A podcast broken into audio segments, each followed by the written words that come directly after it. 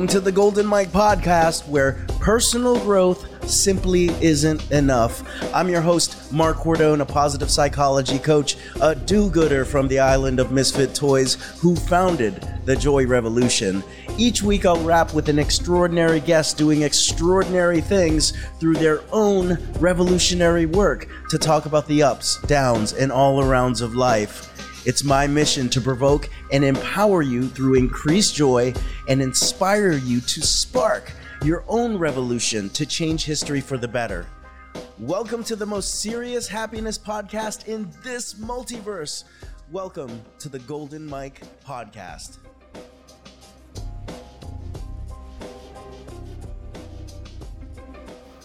All right, what's up? It's Marc Cordon Golden Mic podcast. Uh, I am so stoked about today uh, and today's guest.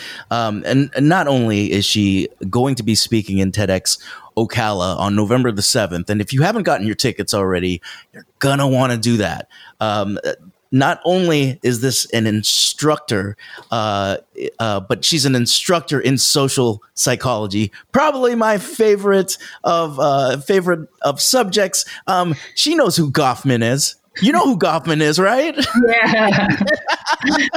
and, uh, uh, you know, a, a, a, poet, a lyricist, and someone who I had the pleasure of meeting at last year's uh, TEDx Ocala, Amira Sims. Amira, how are you? I'm pretty good, Marc. So, so you, you, I hope you love the Goffman as much as I do. Yes, I do. um, so so yeah, Amira, you're going to be speaking on on on in TEDx Ocala on the seventh. How are you feeling about this? I'm stoked. I can't wait. I think yeah. it's going to be a you know, TEDx is always exciting, but yeah. I think to, it's really going to be um, enriching. I think people are going to be fed, especially during this pandemic when we've all been, you know, so distant. I think this will be a chance to really come together. Mm, fantastic. And, and, and last year you were uh, last year you were like a, f- a featured um, poet.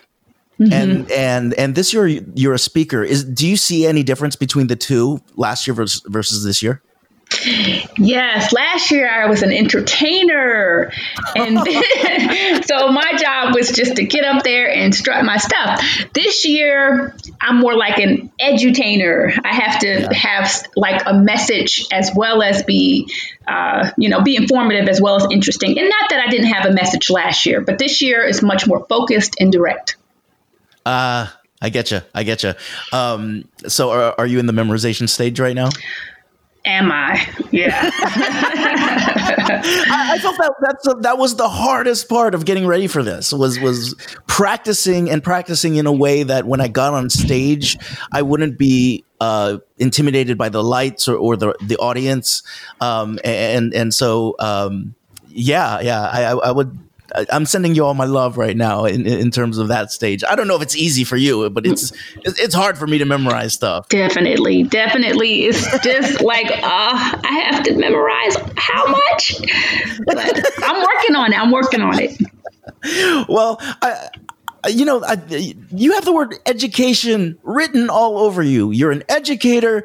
Um, th- this year at TEDx, you're taking an educator role. Um, I'm curious when you were um, when you were little, Amira. W- was that what you wanted to be?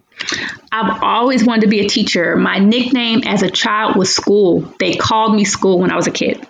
What do you mean they called you school? Your name was your nickname was school? Yes, they called me school. school, come here. School.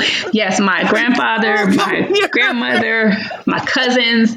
I played um, school with my my stuffed animals and then I played with my you know my siblings and um, yeah they you know I've, I've, always been wanting to be a teacher and and that's how and I like school too I've always liked school so they were like she my cousins will complain if we get together and uh, we have these things called SFE it's a uh-huh. seafood uh-huh. extravaganza and we have like 30 people come together and we have food and my brother's a chef in Atlanta so like we all come together and people from the neighborhood and it's like it's like a lit party with good food. And then, you know, we'll get to telling stories. And the first thing someone would say, you remember when that time when school gave us a lesson? And then they're like, yeah, she gave real homework. And they all start comparing stories. So, yeah. you gave real homework?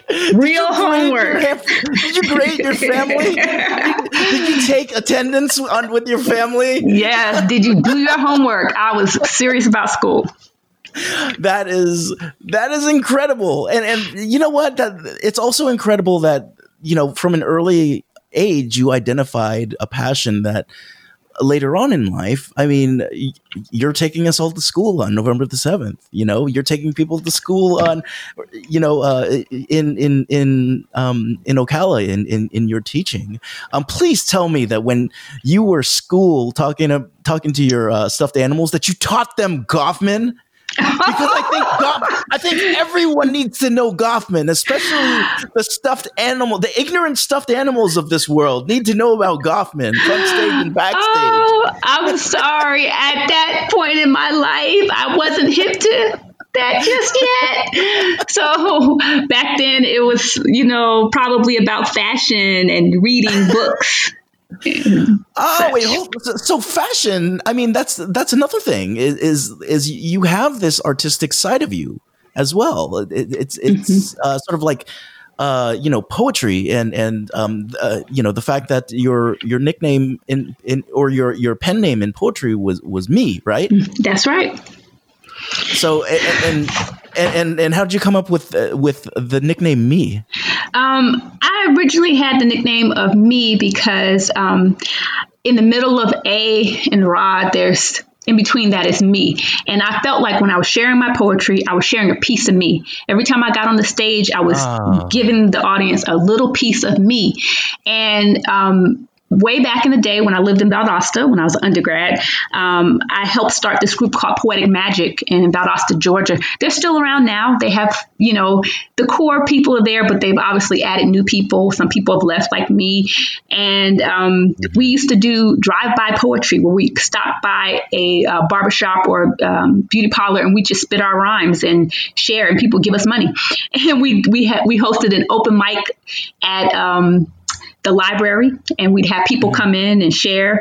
And so at some point it got really where we had a lot of people interested so we decided to make it a little bit more formal and when we did that the core group of us who were putting together poetic magic together we decided we needed to have names like what's your name so my name was me and um, as i continued to do my poetry and travel around i kind of just started going by Amira instead of me, but I still like the people who know me from the beginning would still refer to me as me.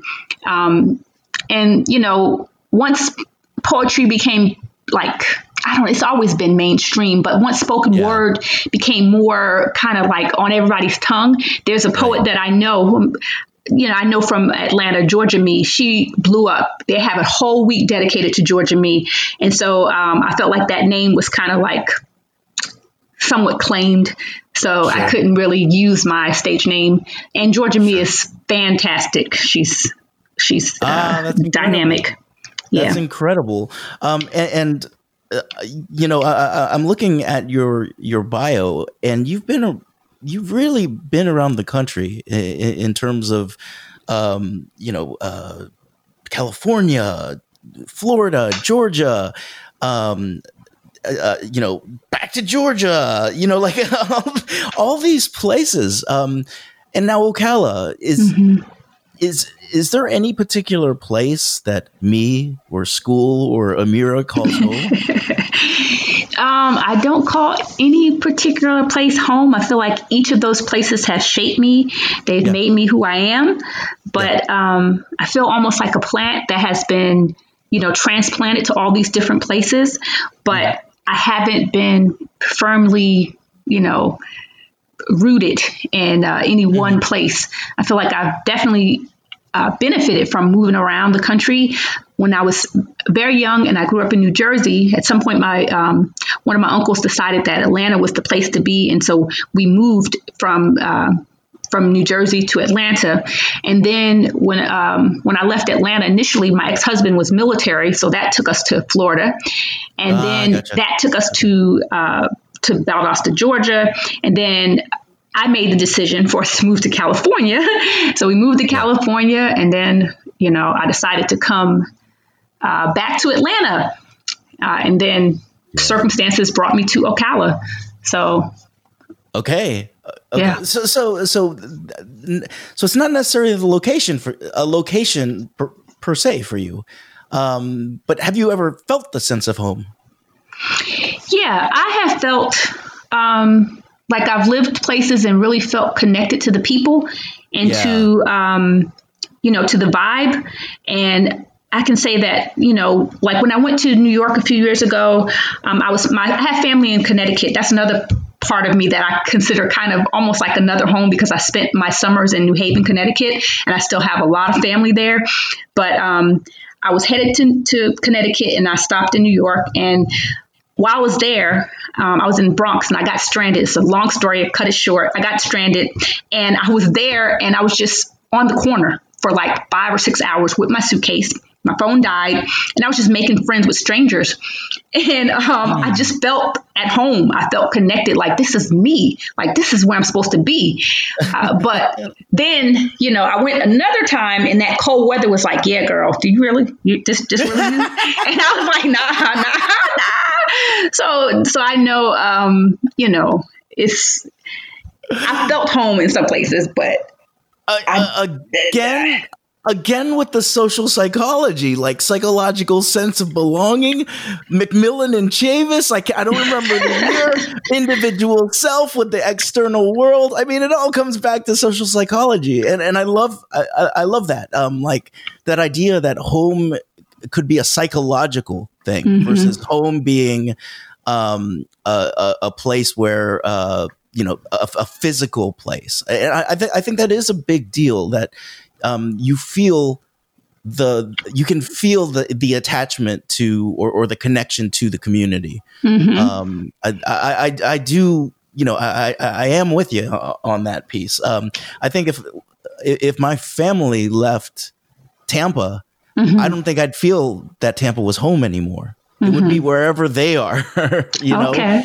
Um, so so yeah, this this is really interesting. So now now all these little pieces are coming together, right? Uh, Amira mm-hmm. stranded and you know and making friends. Uh, you know, uh, uh, Amira. Uh, instructing her her dolls and and and uh, then this poetic piece and now all of a sudden we land at TEDx Ocala, which is about voice. Mm-hmm which I can't think of a, a, a better title for someone uh, like yourself who has been, um, you know, working on your craft, your voice, um, for pretty much your in, in, entire life. Um, what does that idea of voice mean to you?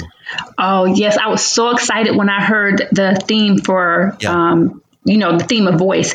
Um, because for me a voice is more than the vocal than the vocalizations. It's more than, more than the auditory. A voice is something that's inner. In fact I, ha- I, wrote a poem and there's a line i'm paraphrasing that i say that your voice is like a second skin that other people they experience. When they see you when they hear you when they taste you when they smell you that's your voice. Your voice is your aura. And when you come into a room it's like you're bringing your voice. Um, even before you speak, uh, your voice is is that powerful. It's that mm. small little inch. So, I, you know, I was really excited about the the theme because I was thinking about all the different ways that you can interpret voice. You know, there's a Negro national anthem anthem that says "Lift every voice and sing," and I don't think they're just talking about singing. I think they're talking about um, finding your freedom through exercising that voice realizing that your voice is your power, you know? Yes. So, yeah.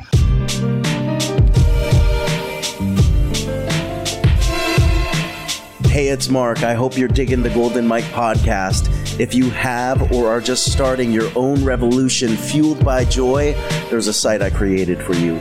If you, like me, believe that personal growth is simply not enough, if you, like me, are committed to changing history for the better in both micro and macro ways, check out joyrevolution.com. In there, you'll find an archive of our over 200 Golden Mic Live Facebook shows, and of course, our podcast that you're currently listening Check out the blogs highlighting how positive psychology and joy theory apply to your everyday life. There's even some cool clips from our Joy Revolution course geared towards influencers, speakers, writers, and change agents. It's all there. Go to joyrevolution.com. That's joyrevolution.com. Let's get back to the episode.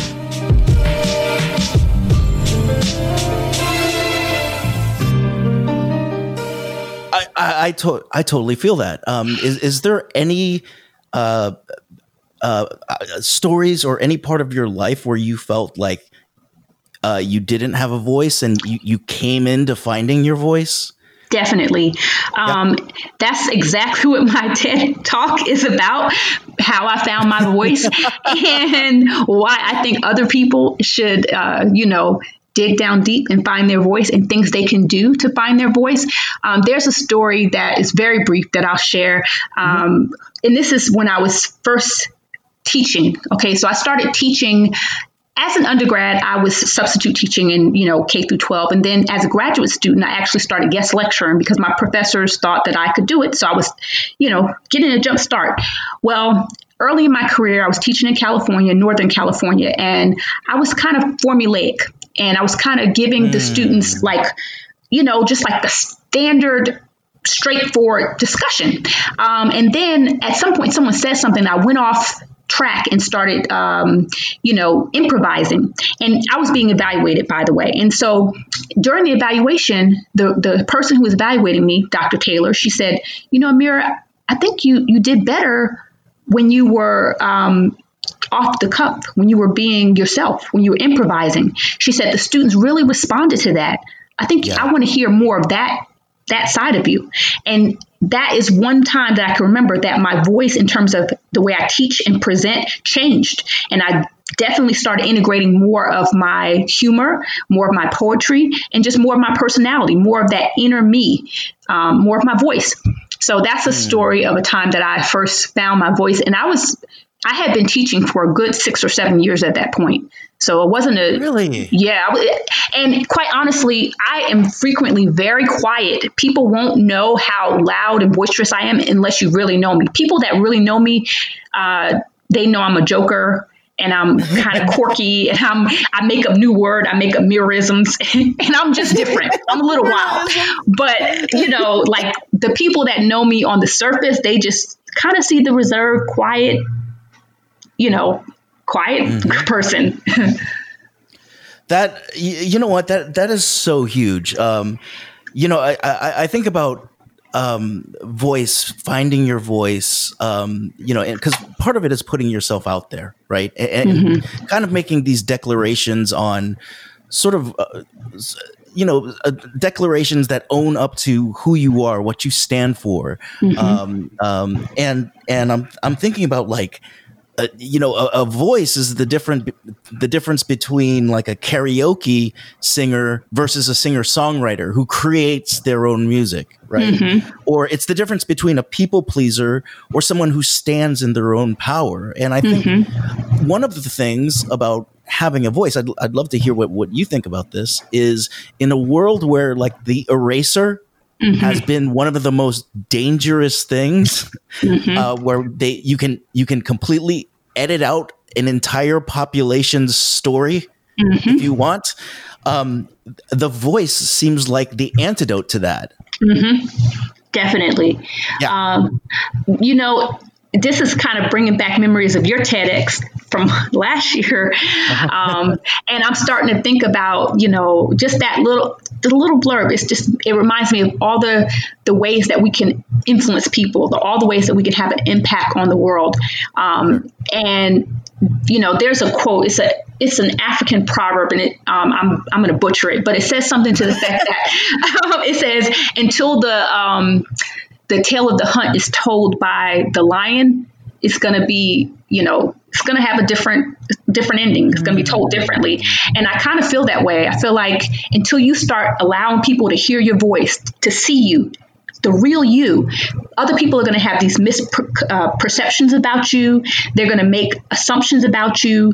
They're going to treat you a certain way. They're going to operate on a different narrative than the true narrative. So the more you're willing to express yourself, to let find your voice, and then live in your power, you know, be vulnerable. Because being vulnerable is hard, you know, like when I started yeah. really um, sharing my poetry, it's like I'm naked, you know, I'm like on the stage saying things that I would never say to yep. anybody. Or in the same thing with teaching, when I'm really being an authentic, genuine teacher, I'm letting students know that, hey, I know what it's like to have to read that chapter the night before the test. That's not good. You shouldn't do that. Right? I've done that. It's not good, but I've done that. But I've also learned from my mistakes. You know, I've learned exactly. that, you know, you have to use time management. I've also learned that you could take a class and just check a box, or you can take a class and actually get information, actually make connections with other people, and it can further your life. You can actually become better than you are and attract people in your in your circle so that you can you can live the life you want to live you know it, it takes time it takes effort but but it's possible you know we have so many oh, examples of yeah. that oh yeah it is it is so possible and, and also at the same time i think with with um, finding vo- the voice, your voice. Um, it's you know, like you talked about. It's not about the way that you what you say, the way that you uh, articulate something that you're reading into the mic. It's something that's coming from the deepest parts of you. I, I love that idea of powerful vulnerability that, that you're talking about mm-hmm. um, because you know you're, you're putting yourself out there and also at the same time it's kind of this unapologetic like you know self of you where it's like yeah and and that's who i am and what happens is i, I think that it, it has the potential to a create a sense of freedom for the person who's speaking mm-hmm. and then b for the status quo it can make the status quo a little bit nervous mm-hmm. because suddenly with this freedom you know there's that dangerousness of of the voice right mm-hmm. because like oh oh oh someone's breaking from the status quo but that does have the potential to have like so many other people ignited to find their own voices and break mm-hmm. from the status quo and check boxes like you were talking about. Mm-hmm. Um, it's incredible. Um, you have you have quickly earned your way in, into the final question. usually, usually this takes an hour, but like you have quickly found your way into the final question. Number one is um, I am I can't wait to see this on on November 7th. And so anyone who who's listening right now, it's before November 7th. Get your ticket, uh, get your chicken, get your ticket. I was thinking about Atlanta. Uh, get your ticket at uh, TEDxOcala.com if they're still around. So you want to check that out. But also at the same time, um, Amira, I don't, I don't know if you know this, but um, I uh, the name of my company is called the Joy Revolution. Mm-hmm. And and the thing is, is that a revolution, a revolution of joy can happen both on the inside, mm-hmm. where you're having these upswellings on mm-hmm. the inside, right? You're you're finding your voice, you're finding your passion, or it can be on the outside, where where you're leading masses of people to do positive social change in the world. Mm-hmm. So if I ask you, Amira, what your um, joy revolution is, how would you answer that? What's my joy revolution? Um, I think, or I believe that by helping people find their voice, I can help them find joy. Mm. Um, that's what I think. Um, that's mm. that's what really resonates with me. Uh, yeah, yeah, and and I wanted to throw this out. Um, just because you're in joy doesn't mean you have to be complacent about what's going on in the world. It's true you you don't have to be complacent, but you can be in joy. Mm-hmm. Um, Amira, I, I, want you to come back on the show when uh, uh after the the the TEDx uh, on no, no, November seventh. Thank you for making time. Um, remember uh, tedxocala.com you're going to want to get your ticket before november the 7th um, on behalf of amira and myself um, uh, we'd like you to um, listen, share this podcast. And for your sake, for my sake, for goodness sake, start your revolution in love, in light, in shadows, and joy. This is Marc and Amira. We'll see you November 7th. See ya. everybody. see ya. Hope you enjoyed the Golden Mic podcast. There's more good stuff coming your way. But until the next episode, let's stay in touch, yes? Find us on Instagram as The Joy Rev, The Joy Rev, or communicate with like minded revolutionaries in our Facebook group. Search The Joy Revolution Underground. And of course, don't forget to check out the classes, articles, blogs, and some serious fun joyrevolution.com. That's joyrevolution.com. Now, until then, what will you do to change history for the better? Let's go out and play, shall we? Press start to begin.